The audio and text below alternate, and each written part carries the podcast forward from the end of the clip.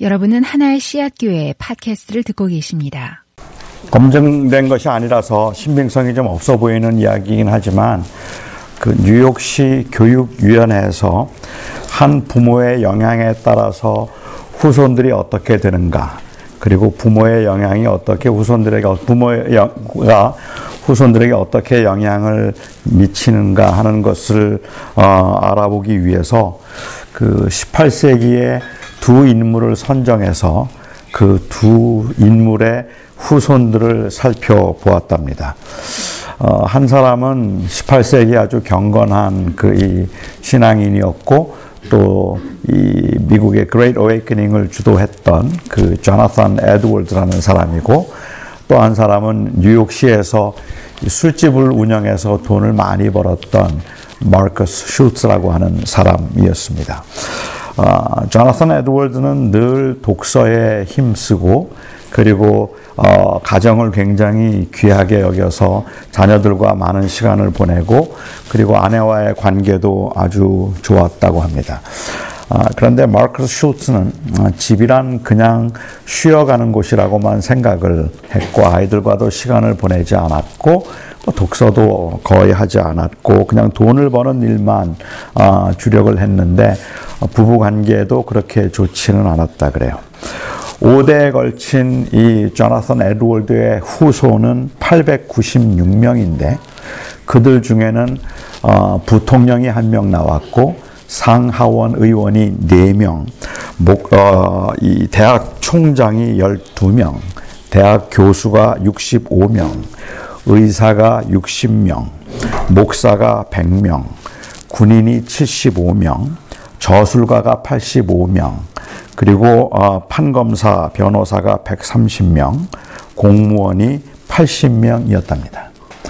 반면에 마르커스 슐츠의 그 5대에 걸친 후손은 1062명이었는데 그 중에는 교도소에 수감되었던 사람이 96명, 정신병자나 알코올 중독자가 58명, 창녀가 65명, 영세민이 286명, 기본적인 교육도 받지 못한 사람이 460명이었답니다.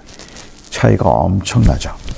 가정 환경이 자녀들에게 얼마나 큰 영향을 미치는가, 신앙과 불신앙의 결과적인 차이가 얼마나 큰가 하는 것을 말하기 위해서 사람들이 자주 사용하는 예화입니다.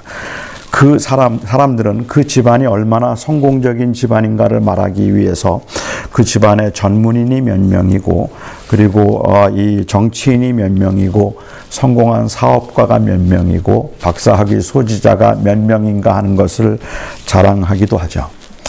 하지만 이런 식의 예화는 문제가 많습니다. 아, 아 우선 그 이 몇 가지만 좀 생각을 해 보자면 우선은 특별한 경우를 보편화시키는 것은 전혀 과학적이지도 않고 합리적이지도 않다고 생각합니다. 어, 그것이 사실이라 할지라도 뭐 검증된 것도 아니지만 사실이라 할지라도 그것은 그냥 한 사람 두 사람의 가정의 그 차이일 뿐이지 그래서 그것이 신앙과 불신앙의 차이라든지 부모에게 잘한 것과 못한 것의 차이라고 자식들에게 잘한 것 못한 것의 차이라고 말할 수는 없을 것 같아요. 이건 그냥 두 사람에 대한 비유 그 이뿐에서 사실은 어, 샘플링을 어떻게 하는가에 따라서 목사의 그 가족임에도 불구하고 굉장히 불행하고 힘들었던 가족들도 있을 것이고 불신자의 가족이라고 할지라도 상당히 성공적 이고 화목한 가정도 있을 수 있다고 생각합니다. 어, 우리가 간증을 하면서 조심을 해야 되는 것들이 있다면 그 간증이 어, 나에게 임한 특별한 하나님의 인도하심이었다는 것으로 이야기를 하면 괜찮은데 우리는 종종 간증을 들으면서 자꾸 그것을 일반화시키려고 합니다. 그렇기 때문에 하나님은 이렇게 인도하실 거다. 내가 이렇게 성공했기 때문에 여러분도 이렇게 하면 된다. 난 11조 했더니 이렇게 복을 많이 받아서 당신도 11조 하면 복 받을 수 있다. 하는 식의 그러한 이야기들은 어, 이 특별한 경우들이 사실이라 하더라도 그것을 일반화시키는 것이기 때문에 굉장히 위험할 수 있겠죠. 그뿐만 아니라 사실은 어, 이 5대 손 할아버지의 경건이 그 5대에 걸친 자손들에게 영향을 어떻게 미쳤는가 하는 걸 증명해내는 건 가능하지 않다고 어, 말할 수도 있을 것 같아요. 어, 또 다른 하나의 문제, 문제가 있다면 그리스도인들도 소위 말하는 화이트 칼라는 성공이고 그리고 블루 칼라는 실패라고 생각하는 그러한 이 세속적인 세계관의 문제라고 볼 수 있을 것 같습니다. 몇 년 전에 저희 교회 집사님이 한국의 이제 의과대학에 이 일을 하러 이제 가서 교수를 하셨는데 어, 그분이 돌아와서 이제 했던 말 가운데 어, 한국에서는 뭐 그것도 이분의 혼자의 생각이니까 뭐 일반화시킬 수는 없겠지만 자기가 보고 관찰한 바에 의하면 한국에서 의사라는 직업은 어, 부럽지만 존경스럽지 않은 직업이라는 인식이 있다. 일반인들에게 굉장히 부러워하기는 하는데 싹 그렇게 존경하지는 않는 그런 직업이라는 인식이 있다면서 안타까워한 적이 있었습니다. 한국의 정치적인 그러한 현실 때문인지 아니면 사회적인 그 이 현상 때문인지는 몰라도 뭐 요즘에 드라마를 보아도 주제들은 대체로 정치인들 아니면 어, 법, 법조인들 혹은 이 의료인들의 의료계의 부패와 공권력에 의한 횡포들을 주로 다루고 있습니다.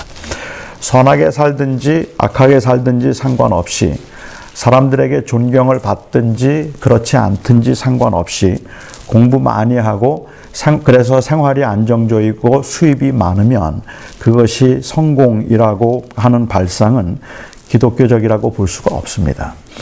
아, 물론 저는 그 소위 말하는 성공한 사람들이 다 부패한 사람들이고 악한 사람들이라는 말을 하는 것도 아니고, 어, 우리는 그런 것들을 추구해서는 안 된다는 말을 하는 것도 아닙니다. 우리가 인생의 목표를 삼고 그런 것들을 어, 그런 자리를 아니면 내가 원하는 것들을 또 성취하기 위해서 열심히 사는 것 자체를 문제 삼는 것이 아니라 안정적인 수입과 그리고 그 부유한 삶이 성공의 기준이 되고 그 인생의 가치를 결정하는 것이 되었다는 게 문제라는 어, 말입니다. 세 번째 우리가 생각해 볼 수 있는 이러한 예화들의 문제가 있다면 그리스도인의 삶에서 하나님의 주권을 어떻게 인정하는가에 관한 것입니다. 물질적인 성공은 하나님의 축복이고 그리고 실패는 어, 하나님의 저주나 하나님의 심판이라고 보아도 되겠습니까? 하나님이 하나님 하나님께서 사랑하는 사람들은 형통하게 하시고 하나님이 사랑하지 않는 사람들은 그 인생을 아주 험난하게 만드신다고 말해도 되겠습니까?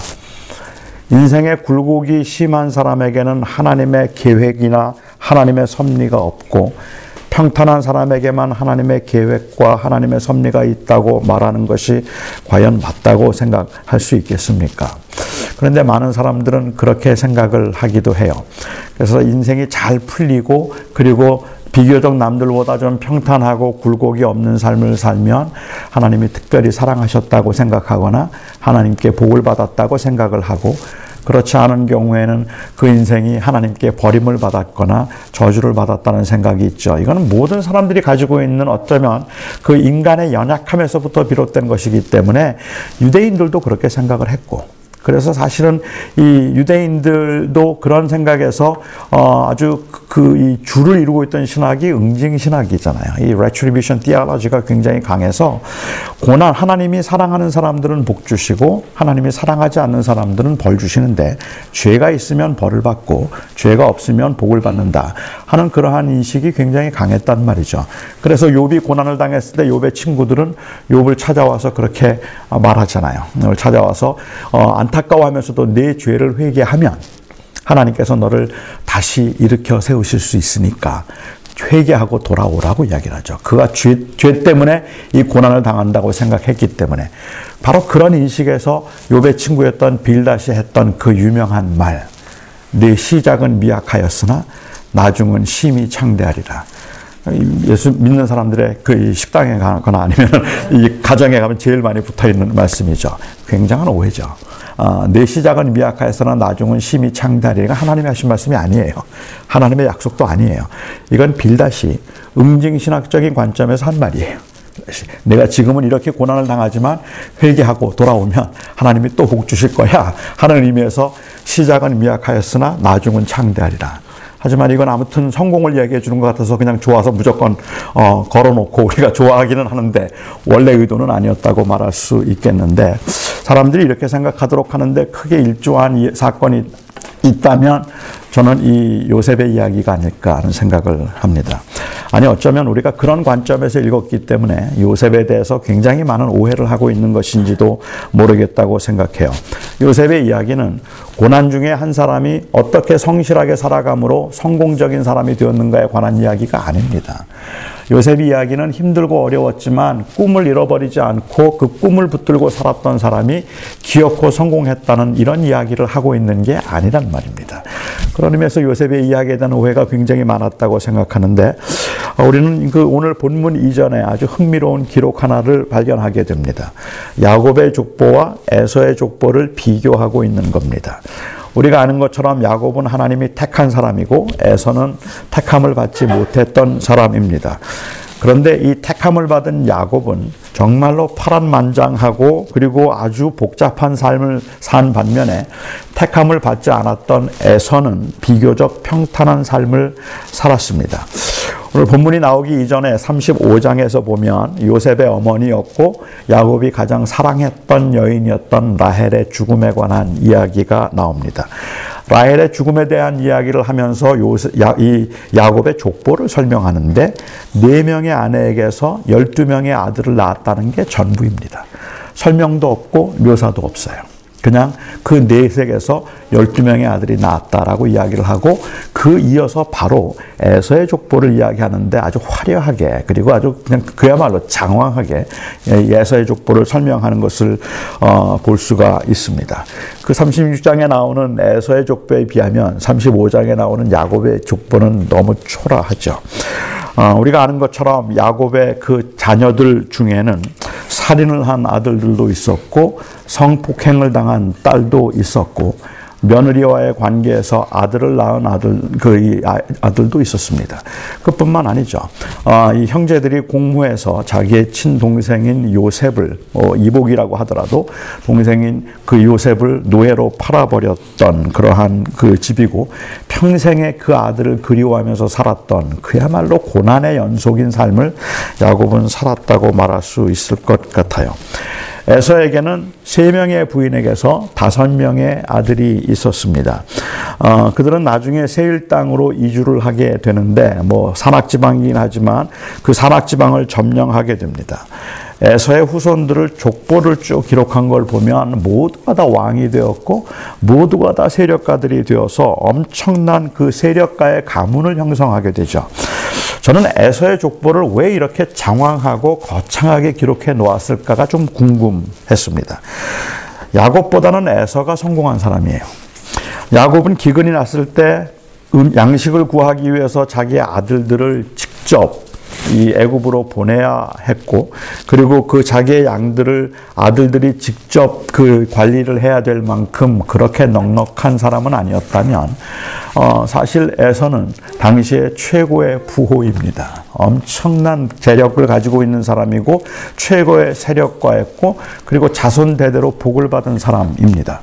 적어도 성경의 기록상 보면 에서의 가정에서는 세 부인 사이에 다툼도 없었어요. 싸움이 있었던 것도 아니고 아이들끼리 자녀들 안에 문제가 있었던 적도 없었고 남에게 사, 기를 당하거나 사기를 친 적도 없고 살인을 한 적도 없었습니다.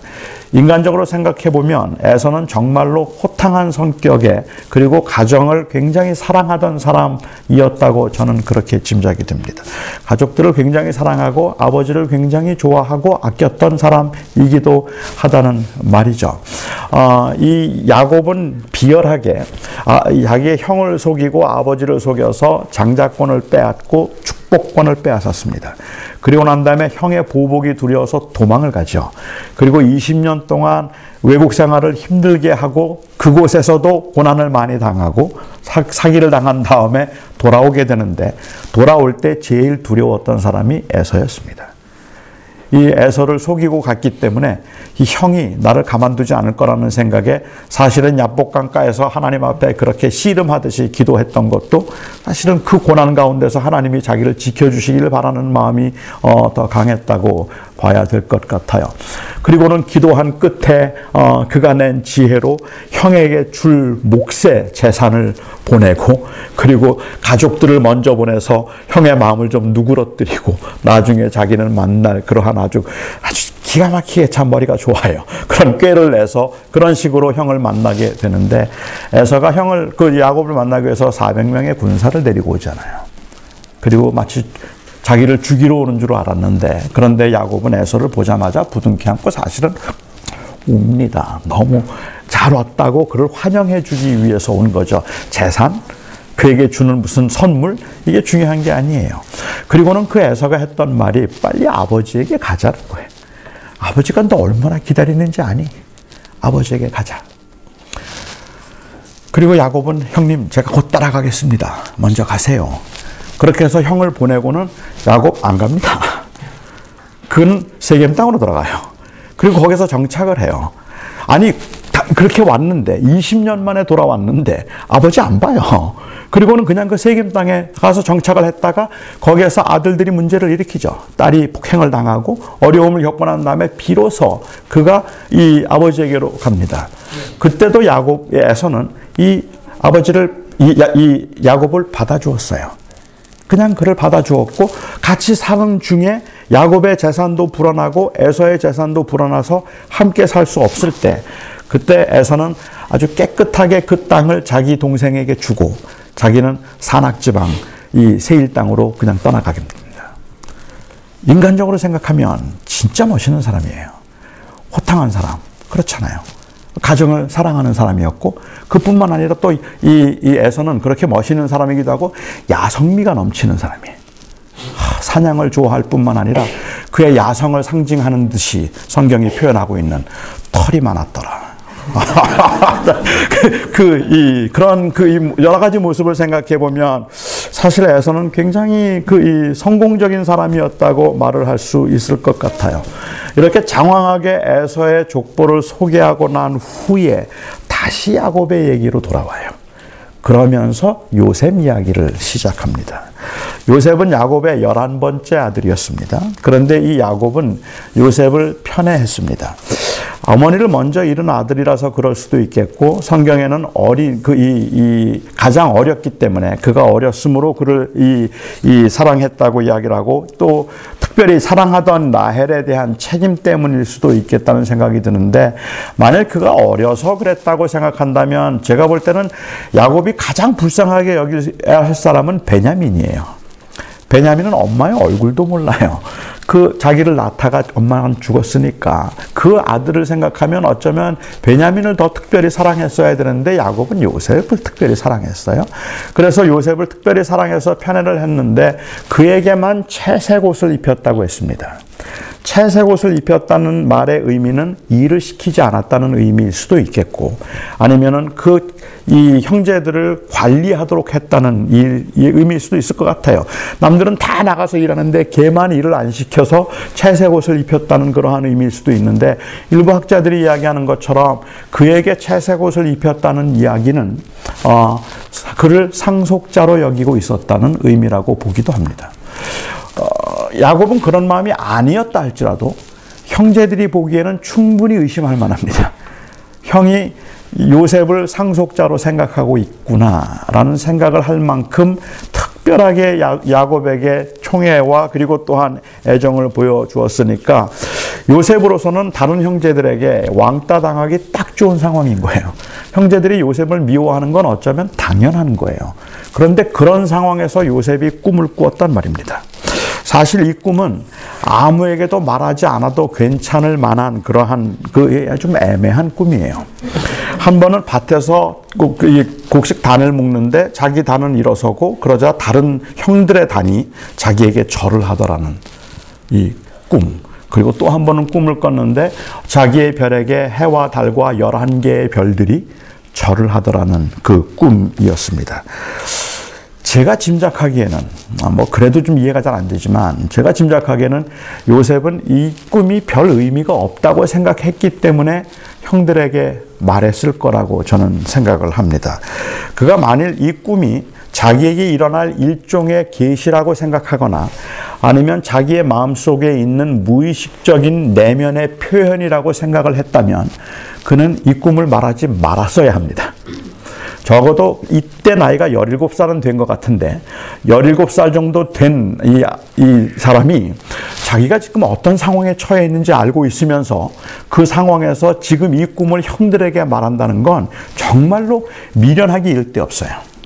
그런데요, 꿈 중에는요, 남에게 말하지 않으면 안 될 만큼 진짜 기분 좋은 꿈들이 있어요. 그래서 이건 그 꿈을 꾸고 난다면 이걸 그냥 혼자 품기에는 너무 아깝고 누군가에게 내가 꿈 이야기를 해야 될 만큼 기분이 굉장히 좋은 꿈들이 있는 것 같아요. 어, 저는 거의 꿈을 꾸지 않았습니다. 그런데 제가 목회 초기에는 토요일 밤마다 악몽을 꾸었어요. 토요일 밤이면 악몽을 꾸었는데 토요일 밤에 이제 자면 그러니까 주일 아침이면 악몽을 꾸고 일어나는 경우들이 많은 거죠. 어, 뭐 꿈에 어, 제가 설교를 하기 위해서 이렇게 서 있는데 교인들이 다 자꾸만 키키거리고 웃는 거예요. 그래서 왜 저렇게 웃지? 하고서는 제가 이, 이 보니까 뭐 잠옷만 입고 제가 서 있는 꿈을 꾼다든지 그러니까 그때만 하더라도 이제 그 토요일 날 밤, 주일 날 새벽에 설교 준비를 하니까 그 어릴 적에 그렇게 설교 준비를 이제 그때 막 하다 보니까 아마 잠을 잘 못 자고 설쳐서 잠 옷 입고 나가서 설교하는 꿈을 꿨는지도 모르겠어요. 어, 어느 날은 제가 그 이 교회 앞을 지나가고 있는데 어, 교인들이 막 많이 모여 있는 거예요. 아니 뭐 이렇게 교인들이 많이 모여 있지 오늘 무슨 날이지? 그리고는 제가 가까이 가서 아니 오늘 무슨 날인데 이렇게 교회들 다 오셨어요? 그랬더니 교인이 아니 목사님 오늘 주일이잖아요. 그러는 거야. 그저 너무 놀래가지고 저는 그날이 주일인 줄을 모르고 그냥 지나가다가 갔는데 주일이라는 거예요. 그래서 설교 준비도 하지 못하고 그냥 강단에 올라가서 그냥 막 버벅거리다가 땀을 뻘뻘 흘리고 깨는 꿈을 꾸기도 했어요. 제가 이 꿈 이야기를 하면 여러분들 어렵지 않게 아, 설교 때문에 스트레스 엄청 받는구나 하고 그렇게 그 꿈을 해몽해 줄 거라고 저는 생각합니다. 그 꿈이 제 안에 있는 그런 내면적인 상태에 대한 표현일 테니까. 그 말입니다. 어, 기분 좋은 꿈도 꾼 적이 있어요. 제가 설교, 이 많은 외국 사람들이 있는 곳에서 영어로 설교를 한 거예요. 아주 유창하게 그것도 영어로 설교를 해서 거기에 있던 그 미국 사람들이 다 일어나서 박수를 쳐준 꿈. 교회에서 이 사역을 하는데 저희 교회 교인들이 너무 많이 몰려와서 예배당에 들어올 수가 없어서 하는 수 없이 교회 문을 닫아야 됐고 그리고 그 예배당에 들어오지 못하고 줄을 서 있던 사람들이 안타까워하고 돌아가면서 다음 주에는 두 시간 전에 와야 되겠구나라고 그렇게 돌아가는 꿈을 꾼 적도 있었어요. 제가 이런 꿈 이야기를 하면 여러분들은 아마도 아, 영어 때문에 스트레스 엄청 받으셨군요. 라고 그렇게 어렵지 않게 해몽을 해주거나 그렇지 않다면 어, 제 안에 있는 그 교회 성장에 대한 그 야망이 어, 그 안에 은연중에 있었구나라는 것을 아마 여러분들이 어렵지 않게 짐작해낼 수 있을 거라고 저는 어, 생각합니다. 저는 억울하다고 생각하겠죠. 나는 영어 때문에 스트레스를 받은 적도 없고 나는 부흥에 대해서 설교, 부흥에 관심도 없었습니다라고 얘기하지만 그 꿈을 듣는 사람들은 아마도 그래, 그렇지만 아마 무의식 중에라도 그 마음에는 그게 잠재되어 있었겠죠라고 어렵지 않게 해석을 해줄 거라는 말입니다. 요셉도 그런 꿈을 꾸고 무슨 꿈인지 몰랐죠. 그래서 아무 생각이 없이 형들에게 이야기를 했을지도 모르겠습니다. 하지만 이 요셉의 꿈의 특징은 요셉이 가지고 있던 의식적인 혹은 무의식적인 그 내면에 아니면 자기가 마음속에 가지고 있던 그런 표현들이 아니었어요. 이것은 하나님의 계시였어요. 요셉도 알 수 없는 그냥 하나님의 계시였는데 그런데 이 요셉에게 내린 그 하나님의 계시가 굉장히 좀 애매하기도 하고 좀 신기하기도 합니다. 구약 성경을 보면 특별히 창세기를 보면 창세기에는 하나님께서 꿈을 통해서 하나님의 계획을 보여주신 경우들이 어, 이 여러 번 나옵니다. 아브라함에게도 꿈을 통해서 계시하셨고 이삭에게도 하나님이 말씀하셨고 야곱에게도 하나님께서 말씀하셨습니다. 그래서 하나님의 그 꿈을 통해서 하나님의 뜻을 보여주시거나 하나님의 계획을 말씀해 주신 적이 있는데 요셉에게는 이 계시를 주셨지만 하나님이 아무 말씀도 하지 않았습니다. 어떤 약속도 하지 않았습니다. 그냥 요셉은 꿈만 꾸었고 실제로 요셉의 생을 보면 한 번도 하나님을 대면해서 아니면 하나님께서 그에게 위로를 하셨다는 기록도 없어요. 요셉은 그런 일들을 경험하지 않았던 것 같아요. 우리가 생각할 때는 그 이 하나님의 그 언약의 흐름을 보면 하나님의 언약이 아브라함에게서 이삭에게서 야곱에게서 그리고 요셉에게로 흐를 것 같죠. 그런데 사실은 언약은 그렇게 흐르지 않습니다. 하나님의 언약은 아브라함에게서 그리고 이삭에게로 그리고 야곱에게로 야곱에서 유다로 흐릅니다. 그리고 그 유다에게서 다윗이 나오고 그 자손에서 다윗이 나오고 다윗에게서 그리스도가 나타나죠. 그렇기 때문에 요셉과 그리고 특별한 그 성경에 나오는 특별한 굉장한 일을 했지만 언약의 그 흐름이 아닌 사람들이 요셉이고 그리고 또 다른 사람이 모세예요. 하나님께서는 이삭에게도 자손에 관한 말씀을 하셨어요. 내 자손이 하늘의 별과 같이 많으리라. 야곱에게도 내 자손이 하늘의 별처럼 많을 거고 이 땅을 차지하게 되리라. 내 자손이 차지하리라. 아브라함에게도 그 말씀을 하셨어요. 그런데 요셉에게는 한 번도 그 말씀을 하지 않으셨어요. 오히려 유다에게 하세요. 그리고 모세에게도 한 번도 그 말씀을 하지 않으셨어요. 내 자손이 이 땅을 차지하려는 말씀을 하지 않고 내가 이 민족을 이끌고 이 땅으로 오리라는 말씀만 하셨단 말이에요. 그러니까 하나님의 약속이 어떻게 가나안으로 또한 그래서 다윗으로 또 그리스도에게로 그렇게 이루어져 가는가 하는 그 성취의 과정을 이야기하는 중에 아브라함에게서 시작한 그 하나님의 언약이 이제 점점 흘러가는데 요셉과 모세는 엄밀한 의미에서 그 과로 안의 세대를 지금 이루어가는 역할을 하는 사람들인 거예요. 모세를 통해서 요셉을 통해서 이스라엘 백성들은 아브라함의 자손들은 애굽 땅에 들어가게 되고 그리고 모세를 통해서 애굽 땅에서 나오게 되는 거죠. 그래서 그 아브라함의 자손들을 애굽 땅으로 데리고 들어간 사람이 바로 요셉이고 데리고 나온 사람이 모세란 말입니다. 그러니까 모세는 그런 요셉은 그런 의미에서 굉장히 특별한 의미를 가지고 있기 때문에 바로 그 관점에서 하나님께서 그에게 꿈을 주셨는데 계시를 주셨는데 이 계시가 구체적으로 무엇을 의미하고 상징하는가는 요셉은 몰랐다고 보는 게 맞을 것 같아요.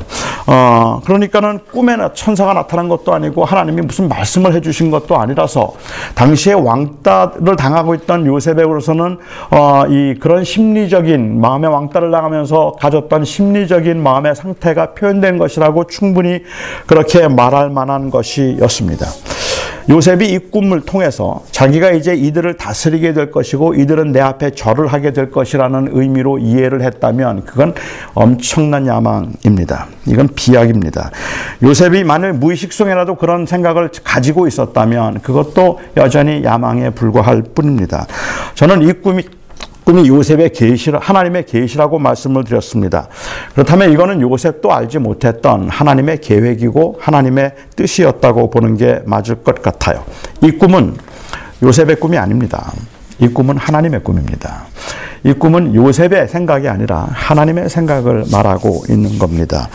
이 하나님의 꿈은 단순히 요셉의 형제들과 요셉을 비교해서 그렇게 고난을 당하고 왕따를 당하던 요셉을 하나님이 어떻게 큰 그러한 그릇으로 세워주시는가에 관한 이야기를 하고 있는 게 아닙니다. 이 꿈은 요셉과 요셉의 형제들을 대조하는 꿈이 아니라 야곱과 에서를 대조하고 있는 꿈입니다. 즉 하나님께서 택한 백성들과 하나님이 택하지 않은 백성들을 구별하고 대조하고 있는 것이라고 보아야 되죠. 초라해 보이는 야곱의 족보와 화려해 보이는 에서의 족보를 비교해 보면 하나님을 섬기지 않던 에서가 오히려 더 큰 나라를 이룬 것 같고 하나님을 섬기던 약속의 자손했던 에서는 야곱은 보잘것 없어 보여서 마치 하나님께서는 보잘것 없어 보일 때에 하나님께서 요셉을 통해서 하나님의 계획을 말씀하고 계시는 거라는 말입니다. 그런데 이 꿈의 내용을 단순히 그냥 왕따 당하던 요셉이 어떻게 출세했는지 하나님의 택함을 받은 야곱이 어, 이 아들을 통해서 어떻게 한을 푸는지 이런 이야기를 하고 있는 건 아니라고 생각합니다. 혹시 그렇죠. 하나님께서 당신의 택한 백성을 그냥 내버려 두실 리가 없죠. 그렇게 고난을 당하도록 하나님께서 버려 두실 리가 없죠. 하나님이 택한 백성인데 하나님께서는 야곱의 아들 요셉을 당시 최고의 강대국이었던 그 애굽의 총리를 만드셔, 만드셔서 야, 이 에서가 세일산을 다스리던 그러한 최고의 권력가였지만 당시 최고의 나라였던 애굽의 총리가 된 것에는 비할 바가 아닙니다. 하나님이 택한 백성을 하나님이 그냥 내버려 두실 리가 없습니다. 그래서 이 하나님께서 하신 약속을 야곱에게 이루지 않으셨, 뭐, 이루지 못하셨으면 아들을 통해서라도 그 꿈을 성취하셔서 그 백성들이 형통하게 만드시는 그러한 하나님이신 겁니다. 그런데 그렇게 생각하면요. 저는 너무 답답해요. 정말 그걸 말씀하기 위해서였다면. 그러니까 하나님이 택한 백성은 이 땅에서 형통하게 하시는데 야곱이 못하면 요셉을 통해서라도 하신다. 지금 내가 내 꿈을 이루지 못하면 내 아들이라도 최고의 대학을 가고 최고의 자리에서 최고 아주 그냥 그야말로 떵떵거리는 집안에 살아서라도 하나님은 내 한을 풀어주실 것이다. 이렇게 이해를 하기에는 답답하단 말입니다. 정말 그렇다면 저는 좀 실망스럽다는 이야기예요. 아니, 좀 섭섭하단 말입니다. 하나님이 정말로 그 얘기를 하고 싶어 하신다면 저는 좀 화끈하게 해주셨으면 좋겠어요. 이 땅에서 잘 사는 것도 나쁘진 않아요. 그러니까 예수 믿는 사람들은 다 잘 사는 거예요. 다 하나님 믿는 사람들은 전부 다 형통한 거예요. 이쯤 되면 아마 다 믿을걸요? 그런데 정말 그것도 아니에요. 그렇게 우리가 이해하고 생각하기에는 막연히 그걸 기대하면서 살아가기에는 너무 그 결과나 현상들이 미미하단 말입니다. 너무 미미해서 아, 이게 하나님이 하고자 하시는 일이야? 어떤 사람들의 간증을 들으면서 아, 하나님은 이렇게 결국은 내 꿈을 이루어 주시고 내 아들을 통해서 하나님이 꿈을 이루셔서 우리 아들이 이렇게 어마어마한 부자가 되었다는 그 간증을 최소한 10명 중에 8명만 해도 좋겠어요. 100명 중에 한 3명도 안 할걸요? 다 힘들어요, 다. 그런데 이게 주님이 말씀하고자 하시는 이야기일까 하는 겁니다. 저는 그 뭐 잘 사는 것도 나쁜 건 아니니까 그걸 죄라고 말할 건 아니니까 저는 그것도 괜찮겠다는 생각이 드는데 사실은 그건 사실이 아니에요. 하나님은 그걸 약속하신 적이 없단 말입니다. 그러니까는 하나님을 잘 섬기는 사람들 중에는 다니엘처럼 사자굴 속에 들어갔어도 사자의 입을 막고 살아나온 사람도 있고 사드락과 메삭과 아벤느고처럼 풀무불 속에 집어넣었지만 그렇지만 불에 타지 않고 나온 사람도 있지만 뉴게이트에서 런던까지 Christ, Christ, not but Christ, Christ, Christ, not but Christ 그한 시간 가까이를 Christ, Christ, Christ만 외치다가 결국은 그이 이 화형 안에서 거기에서 불에 타서 마지막 숨을 거두는 순간까지 Christ를 외치다가 죽었던 존 브래드포드도 있단 말이에요. 하나님을 섬기는 사람들 중에는 환란과 고난 가운데서 벗어난 사람도 있지만 톱켬을 당한 사람도 있고 토굴 속에서 살아야 됐던 사람도 있고 고난을 당한 사람도 있었단 말입니다. 그들이 공통적으로 소, 그, 소망하고 바라고 있었던 것은 하나님이 함께 하시면 이 땅에서 복을 받는다가 아니에요. 이 땅에서 복을 받든지 복을 받지 않든지 내가 지금 궁극적으로 바라보는 곳은 하나님의 다스리는 하나님의 나라라는 거예요. 그것이 공통적인 것이지 그렇게 잘했더니 요셉 처럼 성공했다. 다니엘처럼 하나님 앞에 3일 하나님 앞에 시간을 정하고 기도했더니 사자굴 속에 들어가도 안 죽었다? 그게 아니란 말입니다. 사자굴 속에 들어가서 죽은 사람들이 더 많아요. 아시죠? 그냥 죽음을 피해서 살았던 사람보다 그 죽음 앞에 아무 말도 하지 못한데 그냥 그렇게 단두대에서 이슬로 사라져버린 사람들도 훨씬 더 많단 말입니다. 그 사람들을 어떻게 실패한 인생이라고 말할 수 있겠느냐는 거죠. 요셉이 총리가 된 것은 이런 기가 막힌 성공을 말하기 위한 게 아닙니다. 아십니까, 여러분? 요셉이 총리가 된 것이 이스라엘 백성들에게는, 아니, 그 자손들에게는, 아브라함의 자손들에게는 고난의 시작일 뿐입니다. 그 백성에게는 긴 아픔과 그리고 고난의 그 시가, 고난이 시작되었는데 혼자 총리가 되어서 호의호식하게 된 것을 성공이고 출세라고 말한다면 그게 되겠느냐는 말이에요. 하나님께서 아브라함에게 약속을 하셨습니다. 창세기 15장에 보면 약속을 하시면서 내 자손을 하늘의 별과 같이 바다의 모래와 같이 많게 해주겠다고 하셨어요. 그때 아브라함에게는 아들이 없었습니다. 그런데 재밌는 것은 아브라함이 그것을 믿음으로 받았어요. 그걸 믿었어요. 그리고 하나님께서는 그가 그 믿었던 것을 의롭다고 여기셨다고 성경은 기록합니다. 내 자손을 하늘의 별과 같이 많게 해주겠다고 할 때 그는 아멘 했어요.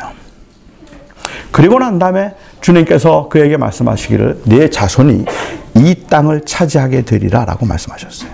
가난이죠. 가난을 차지하게 되리라. 그때 아브라함이 뭐라고 했는지 아세요? 증거를 보여달라고 그랬어요. 증거를 보여달라고. 그랬더니 하나님께서 어, 그래? 그러면 3년 된 수 소와 3년 된 수 염소와 3년 된 암양과 새를 가지고 와라. 그리고 그것을 쪼개라고 했어요. 그걸 다 쪼개 놓았는데 이거는 엄밀한 의미에서 예배를 하고 있는 모습은 아니고 당시 근동 지방에서 지금 언약식을 하는 모습입니다. 그러니까는 하나님과 아브라함 사이에 언약을 맺기 위해서 고기를 쪼개 놓으라고 하신 거죠. 고기를 다 쪼개 놓으면 일반적으로 근동 지방에서 언약식을 할 때는 그렇게 쪼개진 고기 사이로 약소국의 임금이 지나갑니다. 이 말은 내가 만일 이 약속을 지키지 않고 조공을 바치지 않으면 쪼개진 고기와 같이 너도 쪼개지리라 하는 그러한 뜻이에요. 그런 의미에서 그 앞을 지나가도록 해서 고기를 다 쪼개 놓았습니다. 그리고 언약식을 하면서 이제 기다리고 있는데 하나님의 응답이 없는 거예요. 해가 질 때까지 응답이 없었어요. 계속 솔개는 오는데 솔개를 쫓다가 깜빡 잠이 들었어요. 깜빡 잠이 들었고 그리고 그가 깨어났는데 하나님이 그야말로 엄청난 말씀을 하세요. 너무 충격적인 말씀. 내 자손이 이방에 400년 동안 종살이를 할 것이다. 그리고 400년 종살이 후에 큰 민족을 이루어 이 땅으로 나오게 되리라. 하고 말씀하시죠. 고난은 심판이라고 생각하고 고난은 하나님의 벌이라고 생각하고 있는 일반적인 인식에서 생각해 볼 때 많은 목사님들 또 많은 그 성경을 그 설교하는 분들은 이 말씀을 보면서 하나님이 왜 갑자기 이렇게 화나셨을까가 궁금한 거예요.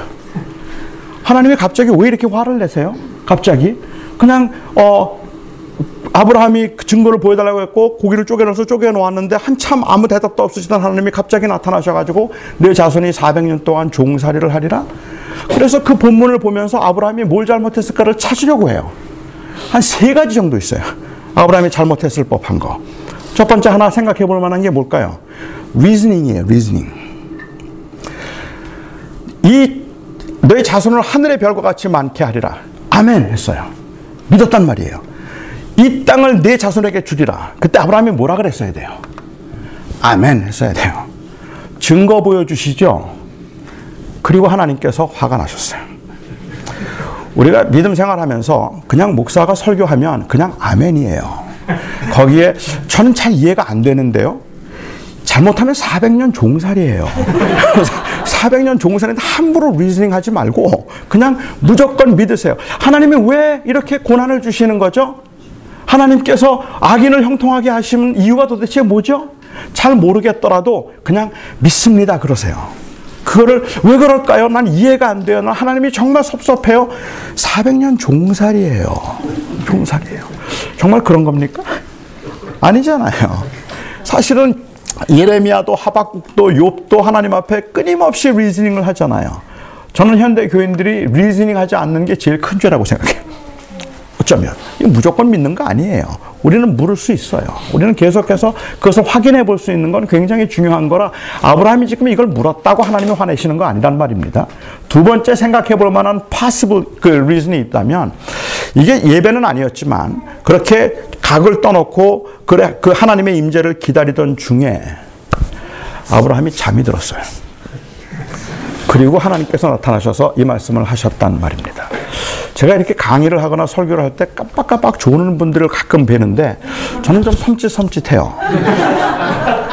설교할 때 졸면 400년 종살이 할지도 모르는데 왜 저렇게 졸까? 큰일 날라고 저러네. 하는 생각이 든단 말입니다. 예배 시간에 졸면 하나님이 이렇게 화를 내시나요? 설령 그게 예배였다 할지라도 저는 아니라고 생각해요. 저는 제가 진심으로 저는 교회 예배 시간에 제가 설교할 때 조는 분들을 보면 고마워요. 음, 어, 진심으로 고마워요. 제가 고맙게 생각하는 이유는 집에 가서 자도 되는데 왜 여기 와서 잘까 하는 생각이 들기 때문에 그래요. 집에 가서 자도 되는데 왜 여기 와서 잘까? 저는 그게 열정이라는 생각이 드는 거예요. 집에서 잔다고 누가 뭐라 그래요? 피곤한데 그냥 가서 자면 되는 거죠. 근데 누가 그런데도 여기에 와 있다는 건 그런 열정이기 때문에 성경에 보면 졸다가 죽은 사람 있죠? 유두고라고 하는 사람입니다. 졸다가 떨어져서 죽었어요. 3층에서. 그 사람의 경우를 성경을 자세히 좀 살펴보면 제가 이해하기에는 이거 뭐 제, 제, 제 이해는 이거는 유두고가 그렇게 졸아서 죽었다 이야기가 아닌 것 같아요. 오히려 그 당시 그 교인들의 열심을 보여주고 있다고 생각을 하는데 유두고라고 하는 이름이 다 동의하진 않겠지만 일박자들은 말할 때 유두고라고 하는 그 유리크스라는 그 이름이 노예들의 이름이었다 그래요. 그리고 거기에 사용된 청년이라는 단어가 10대예요. 그러면 유두고라고 하는 이름이 제가 노예였다고 가정하고 10대 노예 소년이었다고 한번 가정을 한다면 그 지역 지역에 어, 이 바울이 왔다는 이야기고 바울은 한 번 거길 거쳐간 적이 있었으니까 은혜를 알고 있었다고 가정해 볼 때 이 유두고가 바울의 강론을 듣기 위해서 온 거예요. 더구나 마지막 날이기 때문에 이제 더 참석을 했겠죠. 일주일 있었던 기간 중에 마지막 날 바울이 강론하는데 왔습니다. 그런데 유두고가 노예였다고 제가 말씀을 드린 것처럼 그렇게 짐작해 본다면 10대 소년이 그이 노예로서 새벽부터 얼마나 고되게 하루를 살았을까요? 얼마나 피곤했을까요? 얼마나 지쳤을까요? 늦은 시간까지 일을 했다면 그가 아마도 제가 생각할 때는 집에 가서 자고 싶었을 거예요. 그런데도 불구하고 그는 사모하는 마음이 있었기 때문에 왔다고 봐야 되겠죠. 이 상황이 그런데 얼마나 안 좋았는가를 설명하기 위해서 아, 이 제가 볼 때는 별로 필요 없어 보이는 내용인데 기록되어 있는 것들이 뭔가 하면 그 다락방에 모였는데 사람이 많이 모였다라고 했어요. 사람이 많이 모였더라. 그리고 사람이 많이 모였는데 불이 많았더라. 라는 표현이 재밌는 것 같아요. 불이 많았다는 건 밝았다는 뜻이 아닙니다. 이런 전기불이 아니에요. 당시에 그 기름을 태우는 호롱불이었다고 한번 전제하고 사람이 많은데 기름이 많았다면 공기가 얼마나 탁했을까요? 그 사람이 많은데 그 기름을 태웠다면 그 연기가 좀 자욱했다면 이 이야기는 잘한 말이에요. 그렇죠. 더구나 초여름입니다. 더운데 그 더운 더운 더운 날 어, 이, 이 불은 많고 사람은 많고 피곤해 졸립고 아마도 그 앞에서 눈을 동그랗게 뜨고 말을 듣고 있던 이 사람이 야고보 강론이 더구나 아, 바울의 강론이 쉽지는 않잖아요. 그래서 그는 아마도 어, 나왔겠죠. 그래서 창가에 앉았겠죠. 시원한 바람이라도 좀 쐬려고. 그런데도 잠을 못 이기고 떨어져서 죽었어요. 이건 유두고가 뭘 잘못했다는 이야기를 하고 있는 게 아니라 그만큼의 열정이 있었다는 이야기라는 말이에요. 그렇잖아요. 그 얼마나 귀해요. 전 그래서 교회 와서 주는 분들이 귀해요. 괜찮아요. 물론 상습적으로 나를 괴롭히려고 주는 사람도 있을지 모르겠지만 일반적으로는 그럴 리가 없다고 생각해 볼 때는 그거는 그 열정을 이야기하기 때문에 그렇다는 생각이에요. 예배 시간에 주는 것 때문에 하나님이 화내시는 것도 아니고 이, 이, 이 아브라함이 졸았다고 하나님이 지금 이러시는 거 아닙니다. 어떤 사람들은 각을 새를 각을 뜨지 않았다는 것, 큰 죄는 회개하면서 작은 죄를 회개하지 않았다는 것을 얘기하는데 새는 각을 뜨지 않게 되어 있어요. 그렇기 때문에 그것은 사실은 아브라함이 잘못한 건 아무것도 없어요. 그런데 우리는 자꾸 고난을 당하면 우리가 뭘 잘못했을까를 찾으려고 하는 이 인간 심리죠. 아브라함은 잘못한 게 없습니다. 오히려 하나님께서는 여기서 언약을 맺으시는데 그렇게 언약을 맺으시면 하나님께서 이제 내가 400년 동안 종사를 하겠지만 다시 말하면 고난이 있겠지만 그 고난 끝에 내가 이 땅을 너에게 반드시 줄 것이니 의심하지 말고 낙심하지 말라. 내가 반드시 이 땅을 주겠다는 의미에서 언약식을 하면서 쪼개진 고기 사이로 하나님 그 아브라함이 지나가야 될 그 언약의 자리에 아브라함이 지나가지 않고 오히려 하늘로부터 풀무가 내려서 그 하늘에 풀무가 지나갑니다. 이것은 하나님께서 직접 지나가신 것을 상징한다고 봅니다. 그러니까 하나님께서 직접 지나가시며 이 언약은 반드시 이루리라. 증거 보여달라고 했던 그에게 그 언약식을 통해서 하나님께서 말씀하시는 거예요. 이것이 그리스도를 통해서 완성된 사건이죠. 그래서 직접 하나님께서 친히 그 제물이 되심으로 그러므로 우리의 죄를 용서하시는 이 엄청난 언약의 사건을 지금 하나님께서 하고 계시는데 고난이 있을 거야. 하지만 그것은 큰 민족을 이루기 위한 하나의 과정일 뿐이니까 그러니까 반드시 이 땅 주겠다. 하는 그 약속을 주님께서 하고 계시고 그 구원 계획을 하나님께서 보여주시고 있는 사건인데 하나님께서 아브라함에게 하셨던 그 약속을 지금 누구를 통해서 하나님이 이루고 계시는가? 요셉을 통해서 하시는 거란 말이에요. 요셉은 몰랐지만 내가 아브라함에게 했던 그 약속대로 너희들을 다시 애굽 땅으로 인도해 드리겠다. 그러니까 그들에게는 그 이후에 400년 종살이가 남아 있는 거예요. 그 긴 고난을 시작하는 거예요. 그런데 요셉이 출세했다고 성공했다고 혼자 호의호식한다고 좋아하면 되겠느냐 말입니다. 그를 정말로 기쁘게 만들고 그를 정말로 감사하게 만들 수 있었던 것은 사실은 어 그를 그렇게 만들 수 있었던 것은 그가 얼마나 잘 살게 되었는가에 관한 이야기 때문은 아니라고 저는 생각합니다. 성경은 요셉이 총리가 된 것을 성공이라고 부르지 않습니다.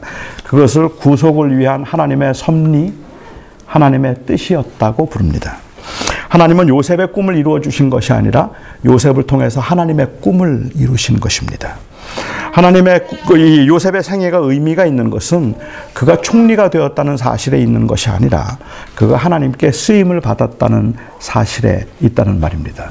그래서 성경에서 요셉의 생애를 이야기하면서 가장 많이 나오는 꿈과 꿈보다 더 많이 나오는 단어가 사실은 형통이에요. 하나님이 요셉과 함께 하심으로 요셉을 형통하게 하셨더라. 하는 말이 참 많이 나옵니다. 그런데 요셉은 언제 그러면 하나님이 형통하게 하셨다는 말을 쓸까요?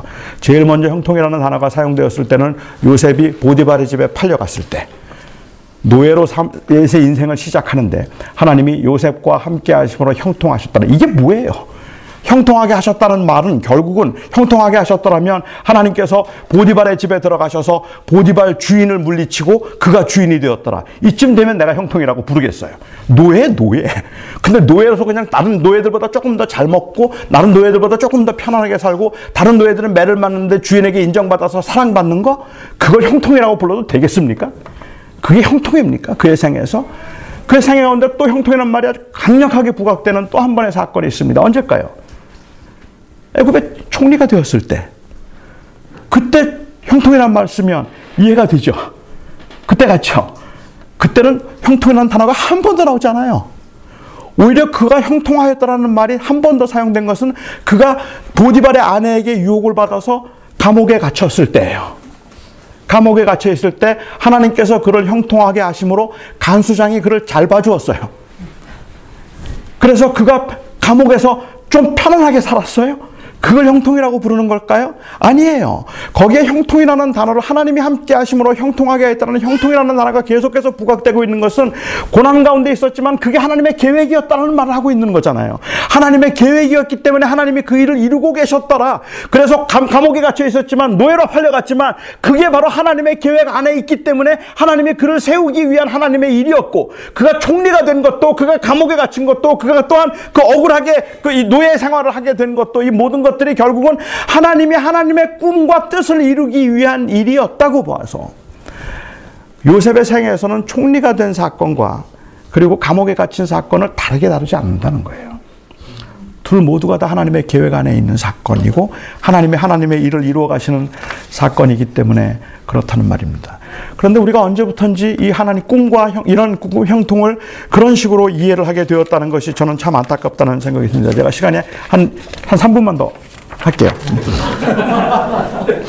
초기 기독교인들은 그렇게 보지 않았는데 언제부턴지 교회가 마치 이 땅에서의 삶이 전부인 것처럼 세상에서 넉넉하고 편안하게 사는 걸 형통이라고 부르고 하나님과 동행을 이 형통을 이루기 위한 수단 정도로 생각을 하는 것 같아요. 우리는 왜 형통과 성공을 이렇게 이룰까? 저는 우리가 요셉의 형제들처럼 생각하기 때문이라고 생각합니다. 우리의 생각의 패러다임이 요셉의 형제들의 생각을 벗어나지 못하고 있는 거예요. 요셉의 형제들의 경우에 있어서는 요셉의 꿈을 하나님의 계획과 섭리로 보지 않고 개인적인 출세와 성공으로 보았습니다. 그렇기 때문에 그들은 질투할 수밖에 없었죠. 어, 어떤 누가 어떤 사람이 되었다고 하면 우리는 그리스도인에도 불구하고 그것을 하나님의 계획과 하나님의 뜻을 위한 과정이라고 생각하는 것보다는 출세와 성공이라고 생각하는 경향이 굉장히 크죠. 어느 교회가 부흥했다고 이야기를 하면 목사들의 입장에서는 그 교회가 부흥했다는 것을 하나님이 하나님의 뜻을 이루기 위한 하나의 수단이라고 생각을 하거나 좋게 생각할 때 그렇지 않으면 이상한 짓을 해서 부흥한 경우도 많으니까 그거는 우리가 제외하더라도 그렇게 우리가 생각하는 게 아니라 부러워해요. 질투를 하기도 한다는 말입니다. 그것은 좀 치명적인 거라고 생각하는데 세상에서 얼마나 빛나든 얼마나 초라하든 우리 그리스도인들은 하나님의 계획과 뜻 가운데 살아, 살아가고 있다는 것을 고백하고 있음에도 불구하고 눈에 보이는 대로 자랑하고 눈에 보이는 대로 낙심하고 그리고 눈에 보이는 대로 비교하는 이런 일들을 하면서 우리가 꿈꾸는 것은 언젠가 하나님께서 우리도 애굽처럼 총리가 되게 하실 거야. 이 꿈이 마치 정당한 꿈인 것처럼 생각한단 말입니다.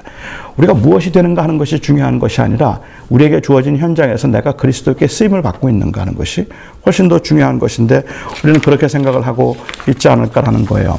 요셉의 별명이 꿈꾸는 자입니다. 그런데 요셉은 요셉이 꿈꾸는 자라는 말은 요셉이 한 말이 아니에요. 하나님이 하셨단 말씀도 아니에요. 요셉의 형제들이 요셉을 놀려서 한 말이에요. 저 꿈꾸는 자를 보라라고 이야기를 했거든요. 엄밀한 의미에서 보면 요셉이 요셉의 형제들이 요셉을 미워하고 질투하고 그를 죽이려고까지 했던 그 이것은 사실은 하나님의 계획에 대한 저항이고 하나님의 계획에 대한 반역이었어요. 그들은 몰랐지만 우리가 우리 주변에 있는 사람들의 성공을 보면서 부러워하거나 아니면 그것을 질투하는 것 우리가 우리의 삶 가운데서 당하는 그런 고난 가운데 낙심하고 비교해서 내가 마치 아무것도 아닌 것처럼 생각하는 것 이런 것들은 어찌 생각하면 여러분들과 저를 향한 하나님의 계획에 대해서 인정하지 않고 있는 모습일지도 모르겠다고 저는 생각합니다. 청년들이 요즘에 한국에 있는 청년들이 특히 그런데 자주 묻는 질문, 저하고 가깝게 지내는 청년들이 저에게 묻는 질문이 있습니다. 목사님, 제가 이 다음에 뭐가 될까요? 그래요. 그걸 내가 어떻게 하냐? 네가 뭐가 될 걸 왜 나한테 묻냐? 그럼 내가 무슨 점쟁이냐? 왜 나한테 물어? 네가 어떻게 될 건 네가 알지 내가 알아? 이건 정확한 대답이 아니에요. 전 그렇게 대답을 할 수가 없는 건 그 청년들이 내가 이 다음에 뭐가 될까를 묻고 있는 청년들의 그 질문의 의도는 제가 가지고 있는 어떤 운명적인 예지적 능력을 묻고 있는 게 아니에요. 그들이 그 질문의 의도 속에는 굉장히 불안하단 말이에요. 어떻게 될지, 어떻게 살아야 될지, 뭐가 될지 너무 불안하다는 말을 하는 거예요. 난 뭐 될까요? 하는 그 불안함에서부터 비롯된 그 질문이기 때문에 저는 그래서 그들에게 그런 이야기를 하고 싶었어요. 내가 뭐가 될까를 아는 것보다 중요한 것, 그것보다 먼저 우리가 물어야 되고 먼저 확인해야 되는 중요한 질문이 있지 않을까? 과연 내 인생이 하나님의 손 안에 있을까? 그리고 그것을 내가 믿고 살 수 있을까? 그 하나님의 신실하심을 믿기 때문에 때로는 좀 힘든 과정을 겪지만 때로는 좀 아프고 혼란스러운 시기를 지나긴 하지만 이거 지나면 나 부자 될 거야. 이런 의미에서가 아니라 그래도 내 인생은 하나님의 손에 있다. 하나님은 나를 통해서 하나님의 계획과 뜻을 이루실 거다. 하는 그 믿음으로 그 하나님을 신뢰하고 살아갈 수 있을까? 즉, 가장 내 인생에 중요하게 생각하는 것이 저는 하나님께 쓰임받는 하나님의 뜻을 이루는 인생을, 하나님의 꿈을 이루는 인생을 살고 싶습니다. 그 질문이 우리에게는 가장 근본적인 질문이 되어야지 내가 뭐가 될까 하는 그 질문 안에 감추어져 있는 혹은 지극히 인간적이고 세속적인 야망은 없을까 하는 이 것이 어쩌면 더 본질적인 질문일지도 모른다는 생각을 했습니다. 우리들에게 주어진 삶의 현장에서는 뭐 굉장히 잘 나갈 수도 있고 잘 안 나갈 수도 있고 혼란스러울 수도 있고 이거 이대로 될까라는 생각도 들고 많은 질문들과 많은 의문들이 있지만 우리가 오늘도 저와 여러분이 확인해 보고 싶은 것, 확인하고 싶은 것이 있다면 우리의 삶을 주관하시는 거룩한 하나님의 주권적인 섭리 가운데 내가 무엇이 되든 감옥에 갇히든 노예가 되든 총리가 되든 내 인생은 주님의 손에 있습니다. 저는 제 삶을 통해서 주님이 주님의 뜻을 이루는 것을 제가 경험하며 살고 싶습니다. 그래서 요셉의 생애를 보면 그가 총리가 되었지만 마지막까지 죽으면서까지 했던 그 유언. 그런 그 총리가 되어서 누리는 그 호의호식을 그렇게 즐거워하진 않았어요. 누렸지만. 그렇지만 그가 마지막 했던 그 유언 하나 있죠. 그리고 그 유언이 뒤를 이어가죠. 왜냐하면 그 땅이라는 주제가 굉장히 중요하기 때문에 그것이 계속해서 그 이어가죠. 그래서 출애굽기를 시작하면서 제일 그 출애굽기 출애굽할 때 나왔던 제일 한, 한 말이 요셉의 유언을 따라 요셉의 그 유고를 가지고 나왔더라. 근데 이게 그냥 우린 창세기에서 출애굽기로 넘어가니까 어, 이한 2분 만에 벌어지는 일처럼 보이지만 400년 후의 일이에요. 요셉은 그때도 꿈은 가나안이고 그리고 그 백성들은 바로 요셉의 꿈이 요셉이 그곳에 있었던 것이 가난을 위한 준비였다는 것을 알고 있었기 때문에 그의 유고를 가지고 나가는 겁니다. 우리의 소망은 우리가 바라보는 것은 그 나라입니다. 하나님의 다스림입니다. 그래서 여러분 절대로 낙심하면 안 됩니다. 그리고 절대로 교만하면 안 됩니다. 그것은 하나님의 계획에 대한 치명, 아주 치명적인 유설페이션이라고 저는 생각합니다. 기도하죠. 사랑하는 하나님, 아, 우리의 꿈이 뭐냐고 말하면 저도 그렇고 여기 있는 많은 분들이 그 꿈이 애매하기도 하고 또 잘 모르겠습니다. 우리는 사실은 그냥 모든 게 불안하고 두렵습니다. 우리가 뭐가 될지, 어떻게 될지, 무엇을 이루며 살 수 있을지, 과연 지금처럼 계속 그렇게 살 수 있을지, 모든 게 다 불안한데, 하나님, 저희들이 우리의 인생을 보는 아이글래스를 바꿀 수, 아이글래스를 바꿀 수 있기를 소망합니다. 그래서 세상의 관점에서 우리의 인생을 보지 아니하고 하나님의 꿈이라는 관점에서 우리의 인생을 볼 수 있으면 좋겠습니다. 주께서 저희들에게 어, 그렇게 볼 수 있도록 예수 그리스도에게 집중하게 하시고 또한 우리가 최선을 다해서 성실하게 열심히 살아야 하는 그 이유도 바로 우리가 쓰고 있는 전혀 새로운 아이글래스 때문인 것을 하나님 저희가 놓치지 않게 하여 주시옵소서. 예수님의 이름으로 기도합니다. 아멘.